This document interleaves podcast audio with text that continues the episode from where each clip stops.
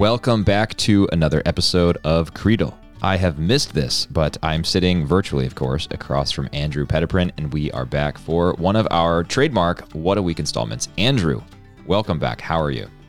Zach, I am great. I am so happy to see you again. It's been a long time. We've kept up a little bit, but we have not we've not seen each other face to face and definitely haven't podcasted. So I am really excited to be doing this again.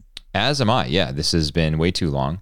Unfortunately, I'm not here to announce that we're going to be back every week like we once were. Uh, our jobs have made that impossible, I think, for both of us. But uh, we'll be we'll be trying to do it periodically here and there. Um, and we've got an exciting uh, set of things to talk about today. Hopefully, there's a great misinformation segment. Andrew has prepared it this time. Uh, we have a very provocative. Uh, well, the I guess the article is provocative, and certainly in some circles, but a, an article about a very provocative character on the sort of new right or far right or alt right. Pick your pick your descriptor.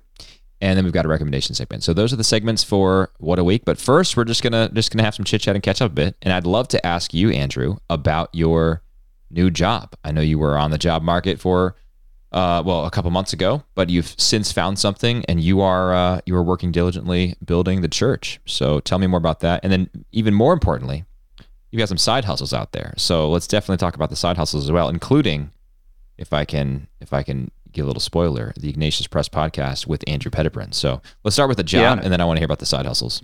Yeah, Zach. Well, thanks for asking. Yeah, um, some of our listeners know I used to work at Word on Fire for a little over three years, and I left Word on Fire earlier this year. And it was kind of, you know, I was in transition. I was kind of trying to figure out what what came next. Our family really wanted to stay in the DFW area, and we have. And uh, yeah, during that transition time, I just I, I started getting all kinds of freelance work and you know lots of paid writing which is really terrific. I'm writing a regular column for catholic world report. I'm writing for catholic answers and developing all kinds of other things writing a book. But um, yeah i also was offered the opportunity to host the ignatius press podcast which has been a lot of fun. And we've i think we've released five episodes so far. They're coming out every other week and it's just a great opportunity for me to read some terrific Catholic authors and to get to interview them in depth. So, uh, depending on, I guess, Zach, when you publish this podcast that we're recording right now, I'm I think it will be before the next uh, installment of the Ignatius Press podcast comes out. But uh, listeners can look forward to a conversation between me and Father Joseph Fessio, the founder of Ignatius Press, and we're going to be discussing the last writings, the, the brand new volume of writings in English by Pope Benedict, the late Pope Benedict XVI. So that's going to be a really exciting one. And then you also asked about other work I'm doing. I'm also working full time at a church in Dallas, and I'm really enjoying that, getting back into ministry a little bit. And, uh, but then, yeah, like also keeping super busy with all these side hustles it's uh, it's really things are good now. Things are really good. So, and I appreciate, by the way, all of your support and your prayers and your help when I was kind of kind of figuring out what to do next. So, you were a good friend. I really appreciate appreciated that. Well, of course, I was happy to help you, uh, and I'm very excited to see where you've landed. And I'm very excited about this podcast. I also have a request. Um, sure. I think you know this about me, Andrew. I'm not a particularly you know prone to being star starstruck kind of person. Yeah. Uh, you know, there are very few people who, if you ask me, you know, do you want to meet in this world? There are very few people who I would, I would really be particularly excited about meeting.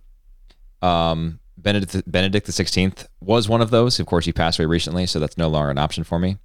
But there's another one who is an Ignatius Press author, and he's a very reclusive type of personality who lives in Canada, and you may who, know who I'm talking about. But that's Michael D. O'Brien.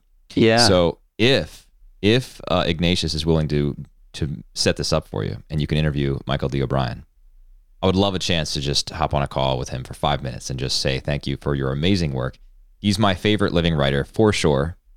Uh, you know, apologies to yourself, Andrew. Uh, no, no, no, no, no, no. and and he, yeah, he just he brings such a wisdom and such a richness of theology to his work that I yeah, I I just I can't stop singing his praises. He's absolutely incredible, and that's I haven't even talked about his art, but he has this beautiful sort of neo-Byzantine art, uh, and so he's just a fascinating, remarkable man, and I would love to meet Michael D. O'Brien. I'd love to have him on this show. I, have looked, I have no way of getting in touch with him. Maybe, in fact, I'll, I'll, maybe you can actually connect me with the Ignatius folks and see if he'd be, he'd be willing to do it. But I doubt he would. I think he's just he's very content to be doing his sort of you know semi eremitic thing. He has a family, so he's not a not a total hermit, but you know, he has he, he's pretty withdrawn, I think, from civilization up there in rural Ontario. But a fascinating, Yeah. fascinating man. So I don't know if that's on the schedule at all, but if it is, would love to just be able to chat with him for a few minutes. It is not on the schedule imminently anyway, but I would love that opportunity too. Although I do not really know his work. I know that you're a big fan. I have several friends who are in the same boat as you who think he is just just as good as it gets. So I would what actually one of the things I love about this this podcasting gig with Ignatius Press is that I have to read these books slash get to read Yeah. these books, you know? So it's like a really awesome opportunity to just get to sit and have a close read, kind of like we get to do on the podcast with articles, but like to have a close read of a book with a pencil and think about things that I want to know more about, and then get to have a, almost a whole hour with That's great. these really interesting people to get to talk about these things. So yeah, I really hope I get to talk to him in the future. Well, if I can put a plug in for his book Sophia House, I read it over Mhm. Lent this year, and it instantly became one of my top five favorite books that I've ever read. Uh, yeah, I won't even say more. I mean, yeah, I won't say more. I'll just leave it at that. It's the first of the Father Elijah trilogy.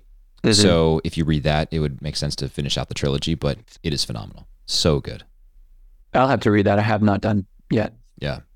It has so much to say about our world today, and it speaks in such a countercultural, Christian, gospel centric way about the things that are going on in our world today.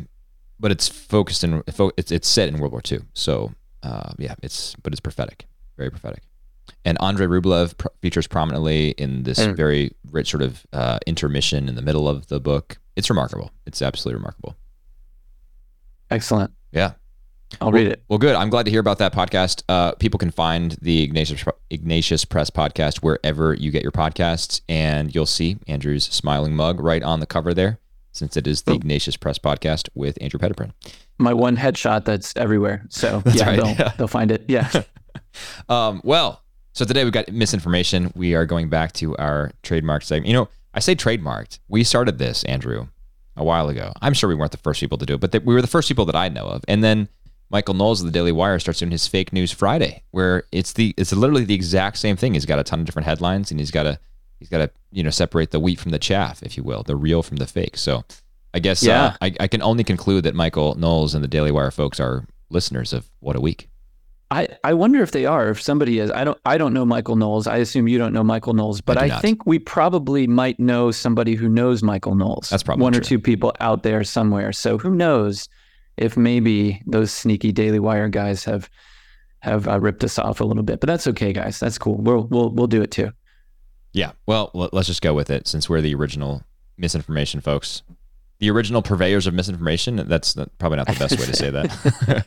Uh, let's dive Yeah. into the misinformation All segment. right. Okay, I'm excited because I think the last couple times I've I've been on when we were out of sync from our normal back when we were doing it regularly. I think you've just done it, but today I had some time, so I was I was glad to to dig into the the weird news sections of the web and try and come up with something to stump you. So, are you ready? I'm ready. I think I'm also on a losing streak, so I hope to turn that Are you? around today. The last, I know it's been a while, but I think the last two times you did it, I guessed wrong. So here we go. Okay.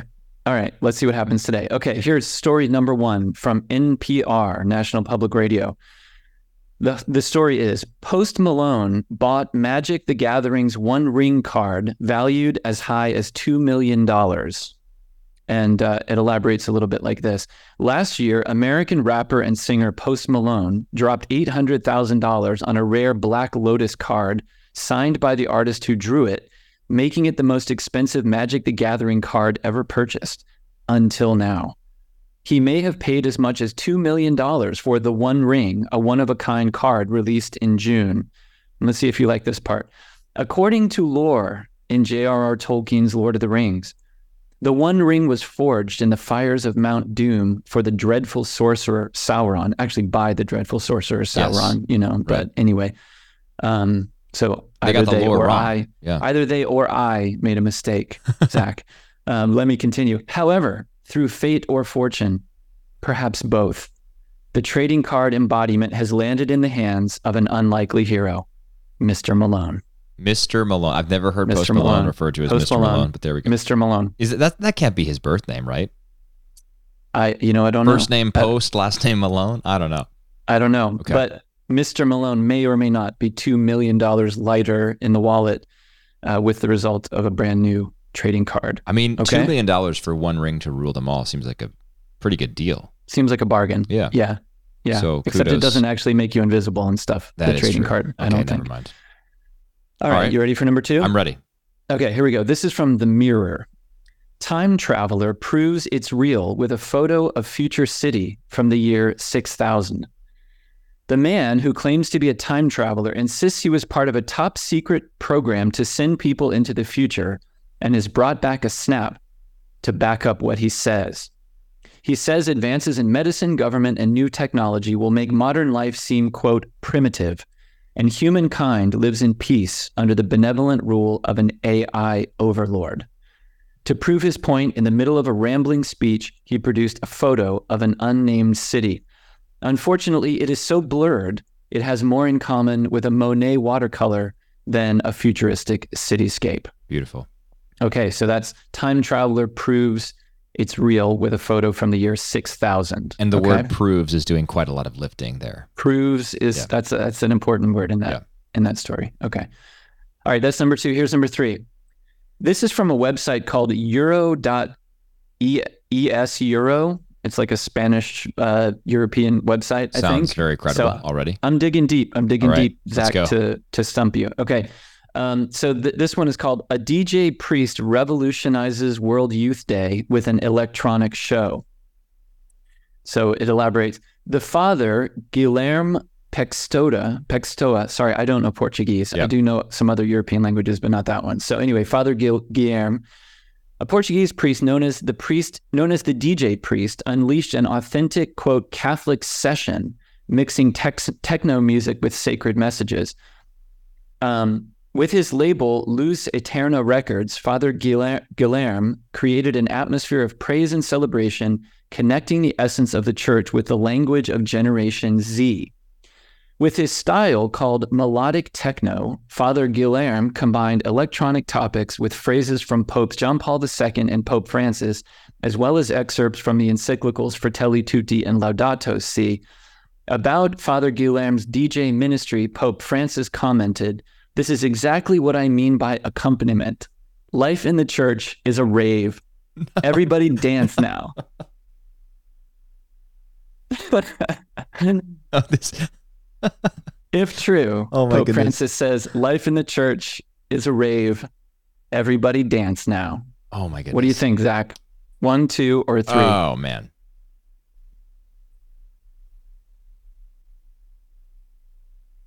The uh just absolutely remarkable. The Post Malone one sounds real to me. I think that is true. It is true. It is Okay. true. Yeah. Um, there's not much more to say about that except that, yeah, it says the card was found to be in mint condition when it was rated by the Sports and Trading Card Grading Company, Professional Sports Authenticator, or PSA. So, yeah, Post Malone has bought one of the most expensive pieces of trading card memorabilia ever ever bought, ever bought or sold. Wow. So it's true apparently. That includes sports mem- memorabilia. This is Yeah, this doesn't go into that, but I I would be hard pressed to think of. I you know I don't know what like the kind of Mickey Mantle rookie card, Honus the- Wagner rookie the Honus card, Wagner. Yeah. I don't know. Do those go for more than like a million dollars? I it's a don't lot know. of money. It's a lot of money. Yeah. So All right, so that one's true. Now I thought Yep. I was going to get out easy because you know working at Hallow, I'm I often just end up being fairly up to date on sort of you know things going on in the world in the in the world of sort of the intersection of audio and young people in the Catholic Church. And so I'd heard about this priest doing it, and not only did I Mhm. hear about him doing this, but I I saw a little clip of him at World Youth Day, and it looked you know I mean to to each their own. Uh, and this is this is this is a expression that this would not be for me. You know, many people like this, and that's fine. But he, you know, there were these like clerics and young people milling around, and just and it sounded like a nightclub, and it looked it looked and sounded pretty ridiculous. Uh, so, but I, I thought this was going to be an easy. This is definitely true, and then you gave me the Pope Francis quote, yeah. and I'm yeah, thinking yeah. the Pope Francis quote cannot possibly cannot possibly be true, although it would be hilarious if it was. So I'm going to say that one is not true. You you are correct. You are correct. I'll I'll go back and tell you about the time traveler in a second. But first, yeah, I just you know I I thought the I thought that story of the DJ priest was pretty was pretty crazy. Like you, you know, I, I wouldn't mind at all if my children decide they wanted to go to a World Youth Day someday or whatever. But I am sort of naturally allergic to anything churchy that has the word youth attached to it. I Yep. just it's just not going to be for me. It's just not. So never has even when I was a youth. So I watched that video. There are some people talking about how it's like satanic or something. I I don't know. To me it just seems kind of lame. Wait, what is their argument that this is satanic? I don't. Know. Well, because that. so there are a couple of clips actually going around. The one that this story is based on was the original one where he was just kind of spinning some tunes as they were like gathering to go into mass or something like that. But apparently later that night or the next day or something like that, he put on like a full show at nighttime and it had like people twirling batons of fire and it like had people in these costumes and all this stuff. Yeah, I didn't really dig too deeply to find out, but there were there were some, you know, some of the usual the usual suspects were kind of like screaming bloody murder about this. To me, sounds it a, just sounds, sounds a bit of a stretch to say the twirling Yeah. baton is satanic. I don't know. You probably can poke around the internet and find, you know, Yeah. that it's more serious than the way I'm depicting it. But anyway, it just looked kind of kind of lame and not my style. But yeah, so forgive me, Holy Father, for attributing words to you falsely, but this is all in good fun. So yeah, as far as I know, Pope Francis did not weigh in positively or negatively on on this um this Father DJ, priest DJ, but um I don't know. If you had ended the quote with "This is precisely what I mean by accompaniment," I I, I could have gone for it. I could have gone for it. Yeah. Well, anyway, I had I had to kind of go ahead and just take it over the top, so I, I decided to do that. Everybody dance now. But yeah, the uh, the time traveler story. I mean, it's true. I guess. I mean, this is a real story. I didn't I didn't add anything to it. I didn't make anything up. But here's the funniest part about this story. So it was in the mirror. This guy claims to have this photograph that's all like distorted and you know hard to make out that proves that he was sent into the year six thousand and has come back. And so here's how he justifies the problem, namely that the picture doesn't show us anything. He says, quote, in the time travel process, pictures tend to get distorted, as well as many other things. I know a lot of you are going to find my story extremely hard to believe, and I don't blame you. And if I was you watch and if I was watching somebody claim these same things, I myself would most likely not believe them. It's not my intention to deceive anybody. I simply want to spread a message about the future of humanity and where the world is heading. I have seen the way the world's changed and the technologies that have emerged. It would blow your mind if you only knew the technologies that exist in the year 6000. So he's got this, this like, this uh, weird smudgy picture that he claims is smudgy precisely because it actually, he, he's saying it's because of the time travel Right. itself that the picture is now, um, you know, basically not showing us anything at all. But he just wants us to know there's stuff that awaits us in the future and he's been there so that's the story It's unclear to me why the benevolent, uh, omniscient, omnipotent AI permitted him to travel six thousand or four thousand years back in time to us. yeah that was, yeah. that was very nice of it to do that. So, it, it wants to reassure us not to be afraid of it oh, as it as Oh. it takes us over right. i think Yeah. yeah Well, it's nice. Yeah, I guess it's just too bad that the time travel process blurs images. You know, yeah i know it seems like they should have they should have figured that out before would- they send them so. back you're, bearing you're, an om- witness. you're an omnipotent, omniscient AI, and you can't figure out how to keep high resolution photos intact during the time travel Yeah. process. I mean, come on. i mean the dude's like coming back with a polaroid or something he's like i've been to the year 6000 man I, don't- I think it would be something a little better than that I would think so. I would hope so. i don't know All right. Well, I guess count me a skeptic on the time travel claims. yeah me too Okay. Well, that was a good one. Right. Thank you very much, Andrew. Are you ready Is to it? move on to our close read? let's do it Cool. I know you've you've landed yourself in uh, in some internet fights over this one. Very recently, in fact, this is a brand new article by Graeme Wood in the Atlantic called "How Bronze Age Pervert Charmed the Far Right." First of all, did you ever did you ever think that you'd be uttering the words Bronze Age and pervert in one in one breath, consecutively No. put together? No, and nor did I think there would uh, we would be like contemplating the the, the complex problem of BAPism. Uh, Yes. You know, yeah, this Bronze Age pervert. I so had you ever heard of this before? I I had seen this pop up, and maybe this says something, you know, convicting or or whatever about the kind of people I follow on Twitter. I don't know, but I mean, I had seen this this like handle pop up here and there, but I I had never clicked on it. I had no idea what it was until this buddy of mine sent me this Atlantic article. Had were you aware of this? I was mildly like, I, yes, I had seen his Twitter thing pop up. I had looked at his profile and thought, what in the world is this person or Mhm. entity, whatever, whatever this is? Very strange. Yeah. Uh, so it, it did it did strike a uh, something in my memory, but I I wasn't super familiar. I'm looking at his account right now. Some of the people that I follow, um, or who follow me, yeah, it's it's not a long list. Michael Knowles, comfortably smug, who's a conservative um, kind of provocateur, uh, but most, Mhm. mostly is like into sort of like DC politics type stuff. Um, Saagar Enjeti, who's actually a centrist. He's the co-host of this um, young, uh, uh, fairly young new independent news show called Breaking Points, uh, with uh, another co-host named Krystal Ball.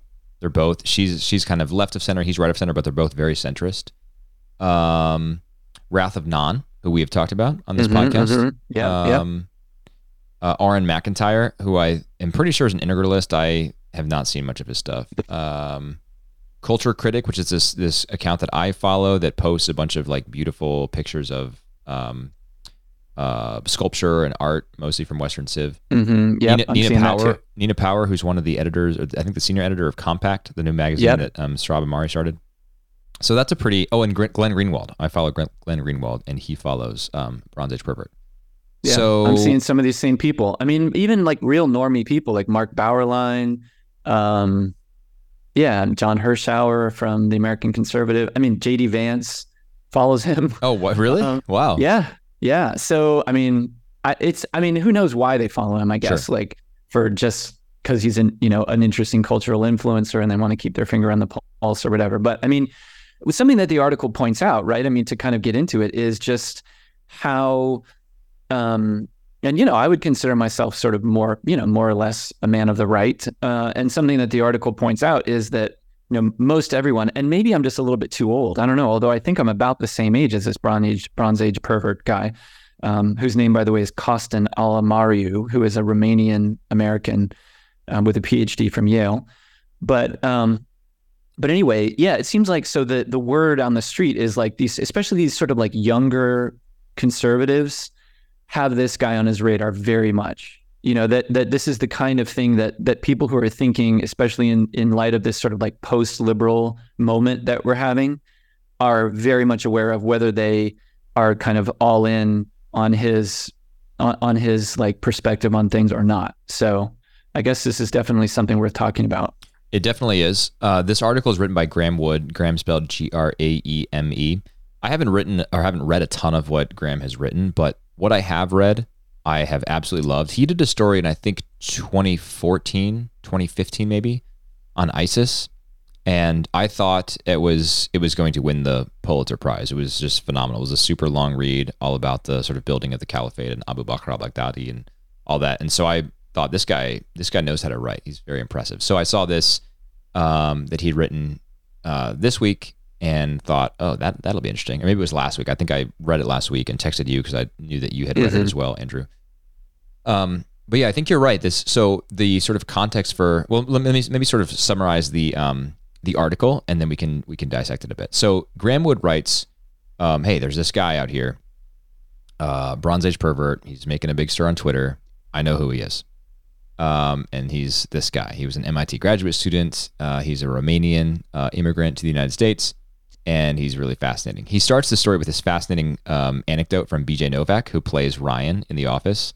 Uh, and has done a bunch of. he- He's a he's a writer and director now, so he I think he writes and directs more than he acts now. But uh, he went on the Late Show with David Letterman, um, and talked about how he had played a role in the American far right because he had basically partnered with this guy to pull a prank on Boston's Museum of Fine Arts and replace all of their audio guided tours with this uh, this strange audio recorded by the guy who was Bronze Age pervert.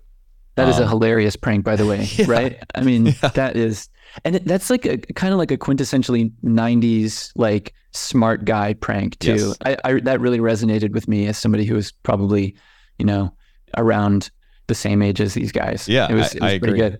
Yeah, so Yeah. the audio was "Tales from the Land of Dragons: One Thousand Years of Chinese Painting," and they had just they had just you know recorded it themselves and just did it to to be funny. Um, and that was the I guess the one and only time that Novak collaborated with this guy, and he basically was confessing to David Letterman, "I'm sorry that I you know enabled him at all in any way." And so uh, I'm trying to find the name. You you you memorized the or you you remember the name of this guy, Andrew? What was his name again? Yeah, Costin Alamariu. Uh, it's somewhere. Yeah, I'm looking for it. I don't know. It's like three or four Co- here we go. paragraphs Yeah, in. Costin Alamariu. So this is actually a former friend of Graeme Woods. Uh, Graeme says he's an MIT graduate who grew up in Newton, Massachusetts, uh, and as I said, a, a, a Romanian. And um, Graeme was friends with him because they had run across each other in Boston or maybe in Cambridge, and they had chatted a little bit about some, you know, intellectual or pseudo intellectual things at the time, and then had sort of fallen out of touch, but would remain in touch here and there. And um, over time, uh, Costin's influence grew as he built this sort of Bronze Age pervert persona online, and he started to espouse some really pretty vulgar and um, vulgar and uh, I guess heavy-handed, um, you know, fascist or at least semi-fascist ideas and ideologies. Um, started ranting against immigration, started displaying unabashed racism, but he would he would wed this all with a deep knowledge of the ancient age, hence his name, Bronze Age pervert.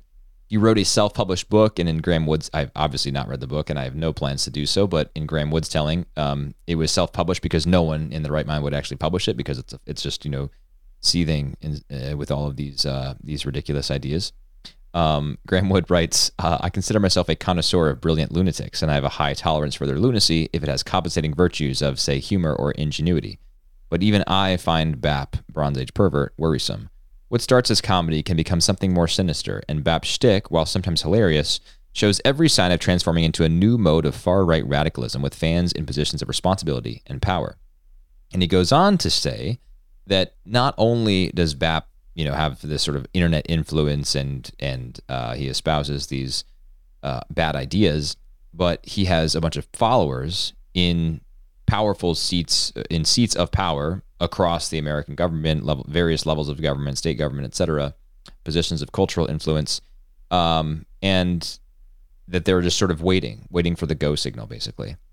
Now, there's some of this that I think is probably overstated, and we can talk about that certainly, Andrew. I mean, as my prime example of that is that uh, his Graeme Woods' prime example of these sort of position people in positions of power is that, um, uh, what's that? What's that? His name escaped me now. George, um, the representative who's who's just like just lied through. Oh yeah, teeth. George Santos. Thank you, yeah. Santos. Yeah, one of his staffers is quoted in this in this right in yeah, this piece. Yeah, his staffer is like a big BAP disciple. And Mhm. so Graeme was like, see these people in positions of power, but I don't think a staffer in Santos's office can really be said to be like in a position of power in any meaningful sense. Like this, his his boss has lost his committee assignments, I think, and all that. So, um, yeah. so some of this is probably overstated, but but uh, with that said, um, the rise of BAPism at all uh, speaks to a desire for these kinds of ideas on the American right. It speaks to the uh, the deficit of the sort of classical liberal project in articulating any notion of the good that is compelling to people who are otherwise swayed by BAP's uh, ridiculous ideology. Um, and it shows a real hunger and dissatisfaction, especially among, among among young men, and that's the important part here, I think, for thinking about the future and what this portends, for these types of strongman ideas to have a more prominent place in the public square.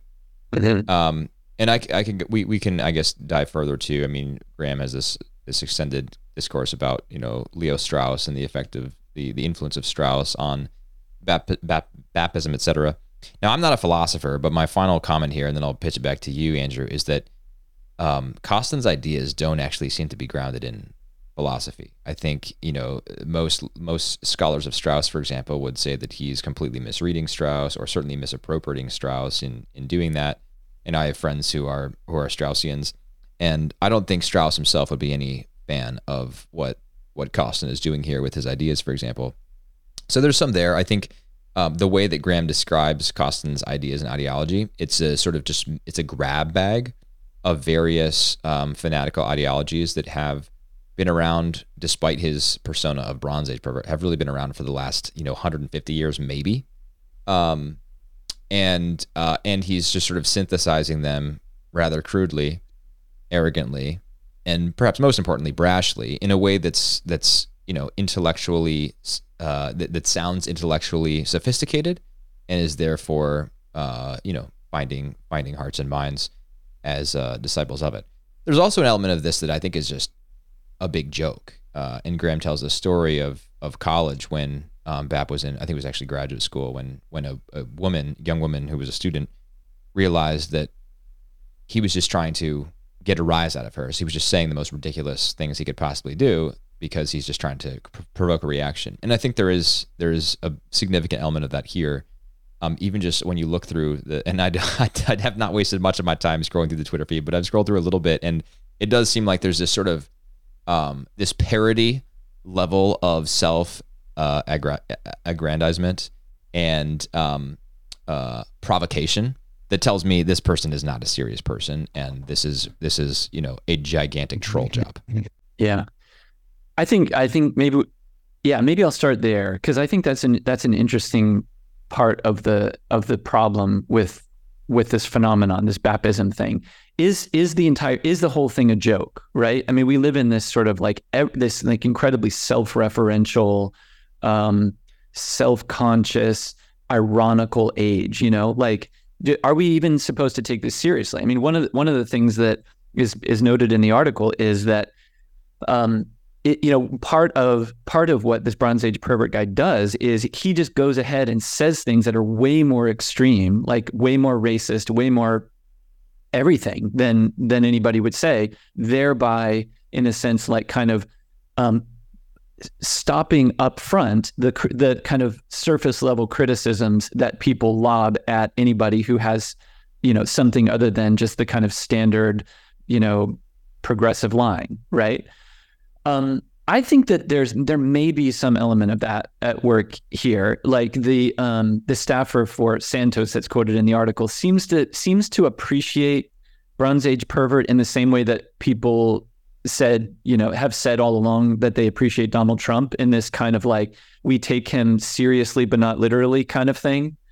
Um, so I think there may be a little bit of that at, at play here, but maybe before exploring that further, I want to be sure that we situate the the kind of development of this guy and his thought from its intellectual inception down to now its popular appeal, because I think that this is really important. So this is a guy who is an elite he has degrees from the best institutions in North America, among the best in the world, MIT, and has a PhD in political science from Yale. Um, his supervisor, who's quoted in the article, didn't understand him, um, definitely doesn't approve of what he's doing, but signed off on his dissertation. I mean, let it through. Um, you know, this is the, in a sense like what the story, the intellectual history of this guy is sort of saying to the world is uh, and it's and it's mentioned here. Graeme mentions it in the article that that this guy, this Costin guy, Bronze Age pervert, came along at a moment in kind of the academy where it had been taken for granted for so long that everybody coming through more or less was working within the same confines. That when this guy came along who was essentially trying to undermine all of it, they just kind of didn't know what to do with him. They just they just kind of let him through, you know. Um, now, this article, the reason that I read it in the first place is that a political philosopher buddy of mine sent it to me, and he is, um, I think, comfortable in you know being being categorized in the Straussian field. Um, like you mentioned, you have some friends who who kind of conform to that that view as well. Um, and this friend of mine tells me that although, yeah, certainly most people who consider themselves Straussians, including the the academics that are quoting in this article, would definitely not agree at all with with this guy's perspective. There is a there is a there is a line of development connected to genuine this genuine movement, the Straussian thought that in which this guy is not completely alien. Um, and um, so I think that that's an interesting that's an interesting thing. Like whether that's you know this sort of uh, esoteric reading of philosophy, uh, you know his kind of Nietzschean bona fides, right? He he is like really um, uh, he he's you know this Bronze Age pervert guy is is Nietzschean, super and Nietzschean. Yeah, that's it's, something that we should you know we really can we can unpack that a little bit more too, right? But where this where this then goes, right? So I think this is important to like point this out that this starts as an intellectual thing and then filters into a culture, especially a culture of young men who are totally lost. And Nietzsche and this kind of like manly, you know, sort of brave, but ultimately nihilistic view of strength and, and an approach to the world is is sadly, in my opinion, something that is very appealing, and it's something that you know Ross Douthat has been has been commenting on this um, in a couple of different contexts lately. It's something that is kind of inevitable with the decay and the decadence of Western Christianity. Um, young men just don't look at the church anymore, for the most part, and see it as a place of strength. You know, a place of a place of authentic identity for them as men, right? Uh, so anyway, that's that's a lot but as you say, so this intellectual movement that's rooted in this kind of fringe but not altogether disconnected and and you know anathematized part of Straussianism uh, has filtered down into into society into as as the author says even these this kind of like sleeper movement that may be afoot uh, in our society where suddenly one day everybody's gonna you know a, a huge mass is gonna wake up and and like you know come out as full blown Baptists or something like that. So, so that's a lot, you know. Um, but I, I think it's it, it's just interesting to see the way these the, the intellectual current is affecting the popular culture because I think like you and I have talked about this before. We're connected to some degree to some of these like post liberal thinkers, and as much as there are people kind of of the old mindset who think like we've got to just keep doubling down on classical liberalism it doesn't seem like that's going to work. It doesn't. And so what we have to face then is is it going to is the alternative going to be something like this BAP thing or is it going to be something else? And I, I, for one want it to be something else to be sure. Yeah, absolutely. Uh, yeah, I think I think you're right. Now the we've we've talked about the post liberalism stuff before, and we can certainly do so again. Um, and it certainly is related to this, but I think it's worth pointing out that BAPism as a positive political philosophy does not articulate a whole lot from what I can tell. It's a very negative political philosophy. It describes the um, it describes this the failings of what has come before it, and it and it harkens back even the name Bronze Age harkens back to an age when, in Costin's view, uh, strength was what mattered, and young men had a place and they could assert their masculinity. Um, there is we haven't mentioned this. There is a sort of a very and Graeme explores this in the piece a bit. There's a very sort of homo, homoerotic over, uh, undertone to a lot of what BAP posts uh, online as well, um, which I think lends some credence to the sort of troll theory potentially. But um, there's not a whole lot that BAPism espouses in a positive sense. I really think it mostly is about tearing down what comes before it. So if conservatives are falling for that, I think they need to first recognize that there's um, it is not uh, Costin's project, BAP's project, is not about conserving anything. It's not about restoring tradition. It's really about tearing down um, what he sees as the sort of toxic structures that have led us to where we are. Now, you can critique that that project all you want for sure, but you also at least have to acknowledge that there's not a whole lot of positive vision to it. Um, I also yeah. thought it was interesting in this piece that uh, Graeme Wood talks about how one of one of Costin's guiding beliefs, one of in, in one of uh, one of his associates said this is actually one of his most foundational beliefs is in the transmigration of souls. Mm-hmm. Uh, and so he really does believe in some version of reincarnation. Um, there's a passage in his book where he says, "I believe reincarnation is fundamentally true." At least that's what that's what I'm reading here in the Graeme Wood article. Um, yeah. And, and Graeme says, and this is in a section of the book that does not appear to be for laughs. So even he acknowledges, like, so, it's just it's so hard to distinguish between what he actually believes and what he's just trying to troll us with. But as yeah. far as he can tell, he does believe in reincarnation. So it's a very it's a very interesting. You know, he's like, let's go back to the Bronze Age, but also, I believe in Schopenhauer's uh, transmigration theory. Yeah, that that's a bit all over the place, isn't it? I mean, I think that that is that is connected to the big picture idea of why this is appealing, namely that we live in a disenchanted world.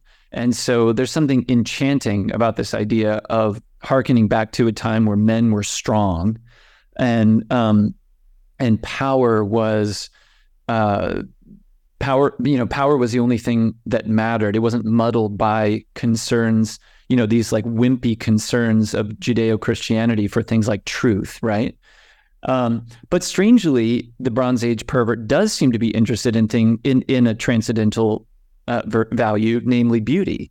uh, you know that um, there's this sense of like it, there's a quote in here about the great ugliness of the liberal bureaucratic state. Like the Bronze Age pervert is an aesthete, you know, is somebody who is like idealizing the male form and who is. I think that there's a quote from from his book in here somewhere that says something like, "Oh yeah, here it is. I declare to you with great boldness that I am here to save you from a great ugliness."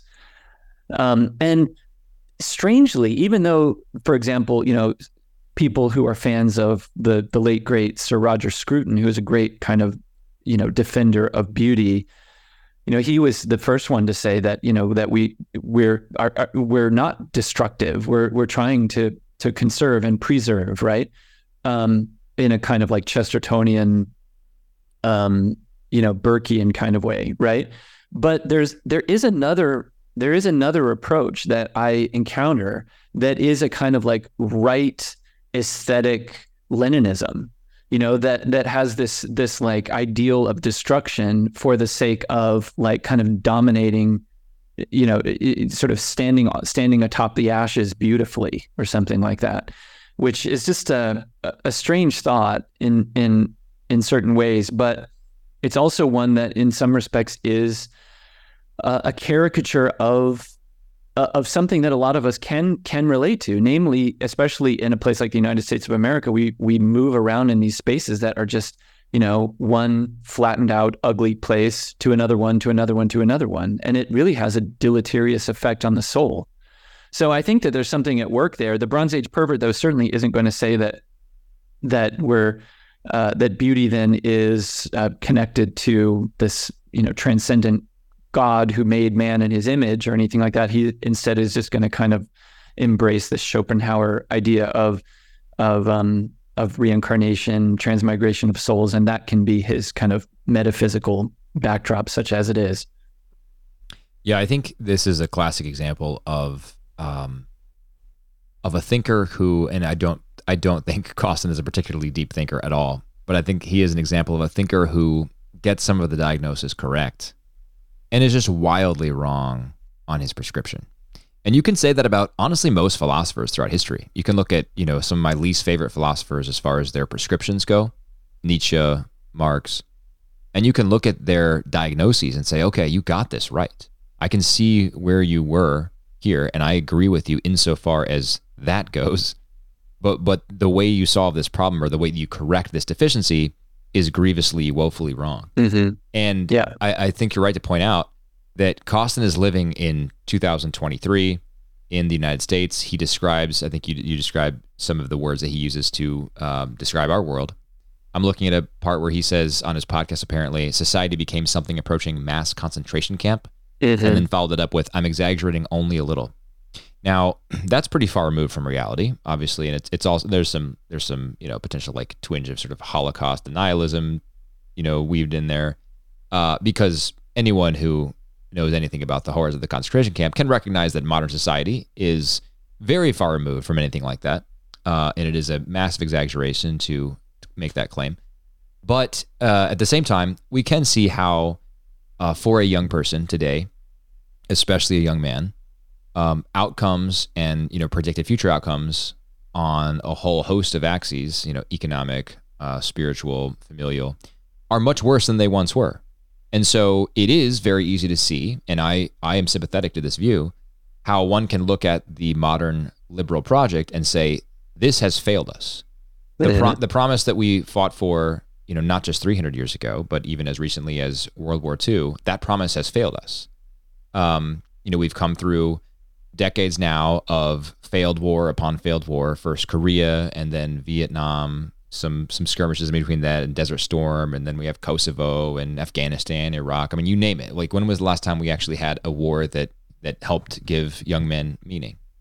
Um, so we have that. We have we have declining economic factors everywhere. We have housing prices higher than they've ever been. So a young man today likely won't be able to, in you know, certain, unless you're an elite like Costin, but a young man today likely won't be able to buy his own home to provide for his family until he is well into his 30s, right? That's assuming he can pay off his quarter million dollars of debt that he had to incur to attend four years of, you know, mediocre middling education where he was only 40% of the student population compared to 60% of women who are who are Mhm. the student population there.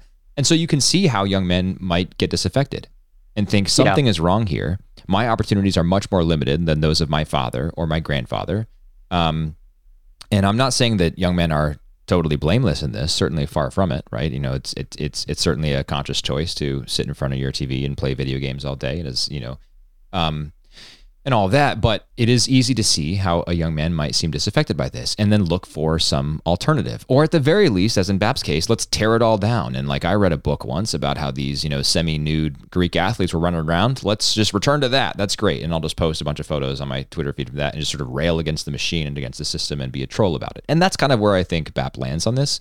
Mm-hmm. Um, but I think his diagnosis, there's something there. There's something there in how liberalism has failed us, and in particular, how liberalism has failed young men, because I definitely think it has.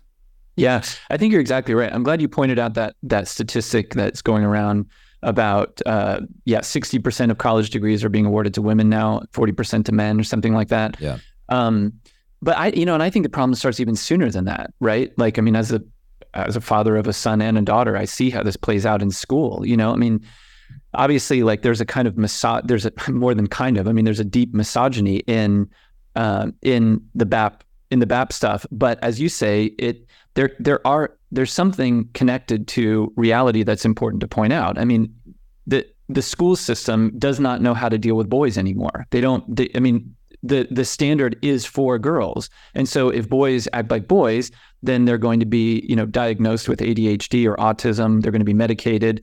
You know, they're going to be stigmatized. Their their their lives are from the beginning uh, set up to um, not in a sense allow them to be the you know the the the kind of figure that can be sort of falsely idealized by somebody like this BAP character you know somebody who's adventurous who's who's risk taking who's physical who's you know rambunctious who's you know but also courageous and and has the potential to be valorous and all of that sort of thing. So there's something really real about that. Um what i would what i'm concerned about though is that what what I think is going to be disastrous is if the response to all of this is ultimately like the response that comes at the end of this piece, which is an excellent, excellent piece. But I was kind of thrown off by the ending, which seems to be saying something like we need to double down on classical liberalism. Uh, like so, for example, something that really that really struck me was there's this this um, this bit at the end where they're talking to this Brookings Institute scholar William Galston, and he talks about how liberalism had come under mortal threat in the Pacific Theater, and then he and then it sort of goes on to say that you know that what like what the greatest generation were fighting for in World War II was liberalism, which to me is the most I, I think like if that's what we're coming back with, then that's just crazy. Like we're supposed to say to these young men who are looking for meaning in their life, hey, fight for liberalism. like, no, these guys, I mean, my, my grandfathers were among them, right? They weren't fighting for liberalism. They were fighting for their country, for their family, for their home, right? They were fighting because they believed in something. It wasn't abstract, right? And this is the thing, right?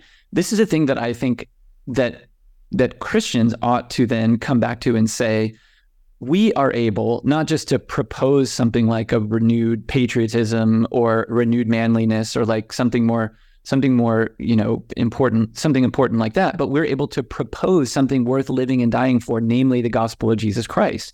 And that has to be done through the lens of this um, world without god that bap is trying this space of the world without god that bap is trying to fill.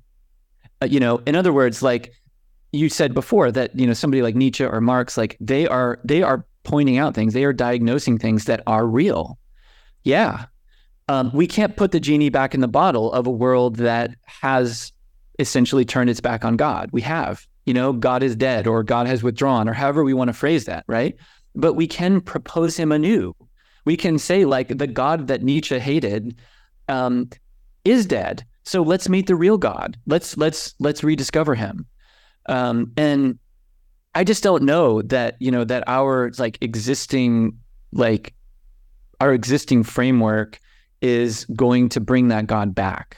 That's the thing that that's the thing that that concerns me. And I think as long as we keep sort of trying to propose that, then BAP is just going to kind of keep picking off young men and making them feel good about things for a while, but then ultimately making them feel pretty bad because nihilism is just a real bummer. You are absolutely right, uh, in my opinion. I think that your point about living and dying for the gospel of Jesus Christ is an important one.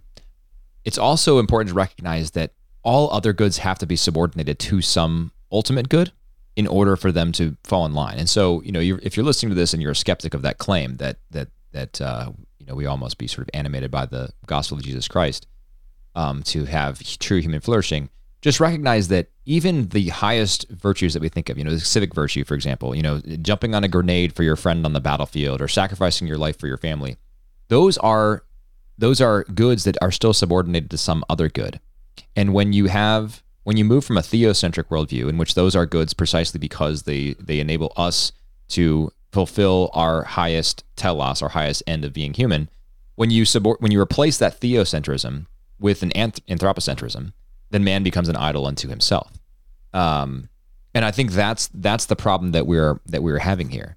And so, you know, we in a, in a word, uh, in several words, we when we move our frame of reference away from something outside of ourselves and we move it to ourselves, we lose our entire frame of reference. I'm mm-hmm. thinking here of the the um, the Yeats poem, uh, the William Butler Yeats poem, "The Second Coming," when he says uh, things things fall apart, the center cannot hold, the falcon cannot hear the falconer. Um, and I, I might have, I might, in fact, let me look it up. I think I mixed up those those lines. Here it is, the second coming, the, the opening lines. Turning and turning in the widening gyre, the falcon cannot hear the falconer. Things fall apart, the center cannot hold. Mere anarchy is loosed upon the world. I'm, I'm going to finish this stanza. This is so good. The blood dimmed tide is loosed, and everywhere the ceremony of innocence is drowned. The best lack all conviction, while the worst, BAP perhaps, are full of passionate intensity. I mean, that's exactly what we're talking about here. That's right. That's exactly what we're talking about. Yeah. Yeah. And I don't think BAP would disagree. I think he would say, yeah, I'm the worst and I'm the most intense and I'm the, and I'm gonna, I'm the strongest and I'm going to lead all the other, all the other creeps. And like, you guys can take it or leave it, but we know who we are. And, uh, we, we have plans. And, uh, you know, I just, I think that's, that's just not good. Yeah, it is definitely not good. One other comment, just in closing. Uh, you know, I'm not a political philosopher, uh, Andrew, but you you and I both dabble here and there. I don't think Bloom would quite be the. Um, I don't think he'd be quite an endorser of this Graeme Wood kind of take, um, as Graeme Wood thinks he is. Graeme Wood cites him in the in the final or the the penultimate paragraph where he basically says like, even Allan Bloom warned us if we lost our convictions, we'd lose liberalism. But if you read the closing of the American Mind, Bloom is pretty unsparing in his in his critiques of sort of where mo- the modern version, at least, of American liberalism has gotten us. Um, and you know, I, I encourage li- listeners to go to go read that book for a what I think is a really uh, really healthy, clear headed take on things and where we got here. I think also in many respects, Bloom was very prophetic in yeah. diagnosing some of the things he saw.